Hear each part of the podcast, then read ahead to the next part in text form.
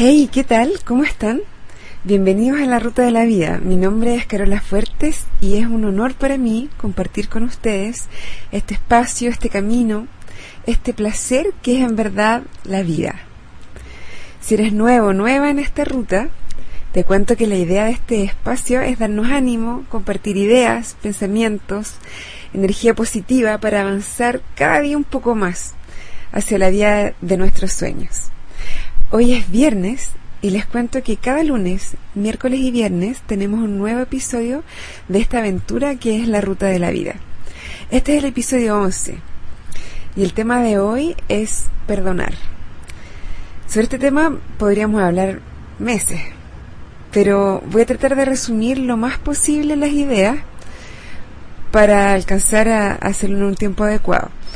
Y en este episodio en particular me quiero enfocar en perdonar y en perdonarse uno mismo y voy a hacer otro episodio sobre pedir perdón, que también creo que es súper importante.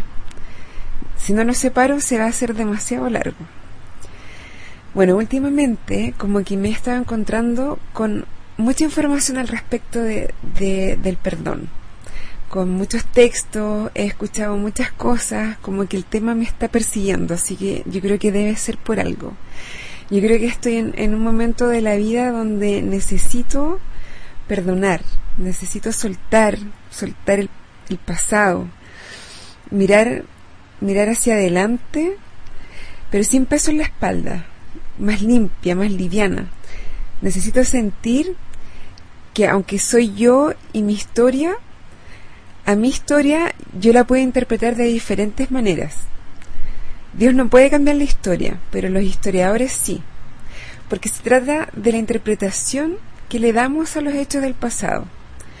Si uno ve las versiones de la historia desde los puntos de vista de los distintos protagonistas, se da cuenta que aunque los hechos fueron únicos, cada parte los vivió de una manera distinta cada parte los interpreta de una manera diferente.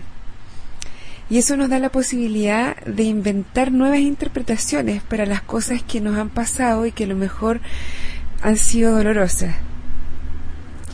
Como recuerdas la cita de, de Eleanor Roosevelt que dice nadie te puede hacer sentir inferior sin tu consentimiento. De cierta forma te dice que tú tienes un rol importante, un rol activo en cómo tú te sientes frente a las situaciones. Nadie puede hacerte inferior, nadie puede hacerte sentir inferior, ni, ni ofenderte, ni faltarte el respeto, ni herirte, ni desilusionarte sin tu consentimiento.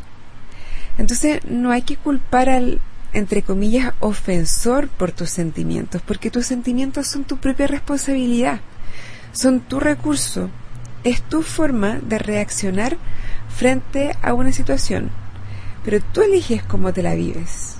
Tú eliges cómo vives esa situación, tú eliges cómo reacciones. Y para, para vivirlo de una manera que te traiga paz, que, que te permita no generar rencor, no puedes estar en el ego. Es bueno mirar la situación como desde afuera, tratar de entender de dónde viene, por qué la otra persona está actuando de la manera que está actuando. Tratar de, pensar de una forma distinta sobre esta persona que, que te está haciendo mal. Lo más probable es que uno se da cuenta de que también es una persona, un ser vulnerable. Probablemente tiene muchas heridas también. Y tal vez desde ese lugar es donde está actuando así contigo. Entonces perdonar tiene que ver con soltar el pasado, con dejar de revivirlo una y otra vez, volviendo a sentir todas esas emociones negativas que te, pasaron. El perdón te permite liberarte de todo ese sufrimiento para seguir adelante. Pero eres tú el que se libera, el que se libera realmente es quien perdona. Perdonar es recuperar el control. Un discípulo de Jesús le preguntó, Maestro, ¿cuántas veces hay que perdonar a mi hermano? ¿Siete veces? Siete veces no. Setenta veces siete, le contestó Jesús. Y bueno, en el Padre Nuestro también hay una parte que dice, perdona nuestras ofensas como también nosotros perdonamos a los que nos ofenden. Es decir, si nosotros esperamos que nos perdonen, también nosotros tenemos que estar dispuestos a perdonar. Tenemos que elegir perdonar.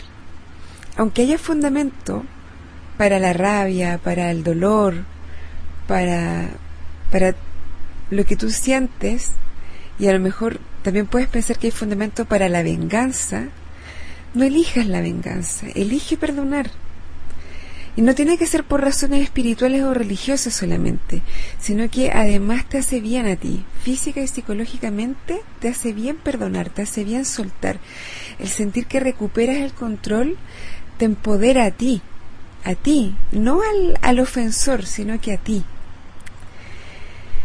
Un obispo que se llama Henry Lacordaire dijo, ¿quieres ser feliz un instante? Véngate. ¿Quieres ser feliz toda la vida? Perdona. Pero el perdón está comúnmente bloqueado con nuestro orgullo, con nuestro ego. De alguna forma nosotros queremos que se haga justicia, pero en realidad como que más buscamos humillaciones para el otro, para el que nos ofendió.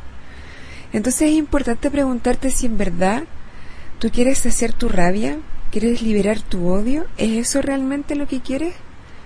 Por lo general yo creo que no es lo que buscamos. Además, por otro lado, en general, quien nos ha ofendido es alguien cercano. Es un amigo, una amiga, tu esposo, tu padre, tu madre, tu novio.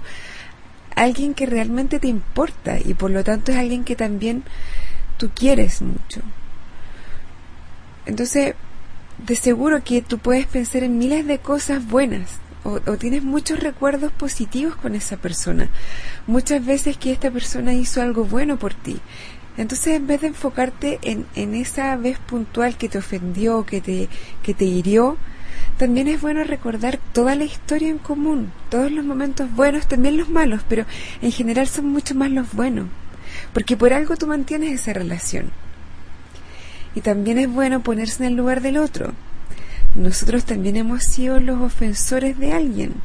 Nosotros también hemos herido a alguien y muchas veces sin intención de hacerlo. Entonces yo insisto, no debemos culpar al otro de nuestra molestia. Por otro lado, si es que los culpamos a los demás por nuestra molestia, le estamos cediendo el poder de controlar nuestras emociones y ese poder es nuestro. De seguro, si tú le das el poder a esa persona para tener influencia en tus emociones, es muy probable que use ese poder y siga lastimándote. Es increíble, pero mucha gente le cede el poder a gente que realmente no les quiere bien. E, es una forma que tenemos de darle demasiada importancia a la opinión de otros. No, no debemos decirle a alguien, me hiciste sentir mal. Eso es darle poder. Por último, puedes decir, yo me sentí mal cuando tú hiciste tal y tal cosa.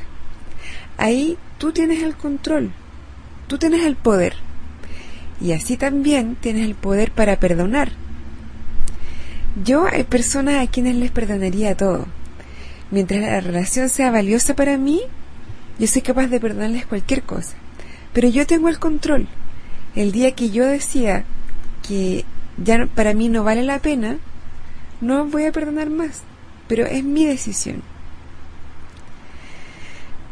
Lo otro que quería hablar hoy es eh, perdonarse a uno mismo, que yo creo que muchas veces es un paso incluso previo a perdonar al resto.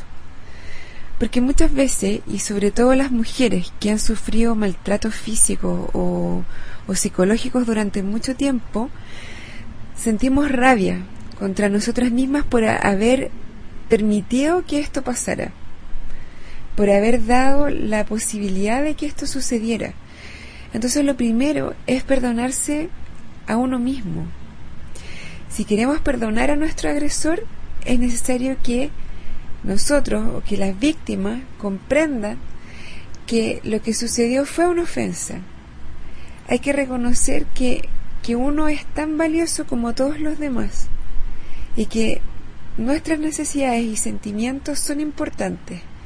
Si tratamos de perdonar antes al otro, si tratamos, de perdonarlo antes de valorarnos a nosotros mismos, de, de perdonarnos a nosotros mismos, ese perdón no va a ser el adecuado.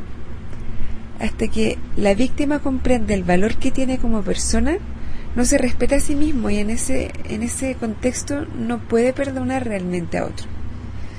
La falta de perdón a uno mismo genera mucha pena, mucha depresión, también conductas autodestructivas. Entonces es importante aprender a aceptarse uno mismo tranquilamente, aceptarse, encontrar un equilibrio entre exigirse y comprenderse uno mismo. Bueno, en el episodio del próximo lunes vamos a hablar de pedir perdón, que también es muy importante.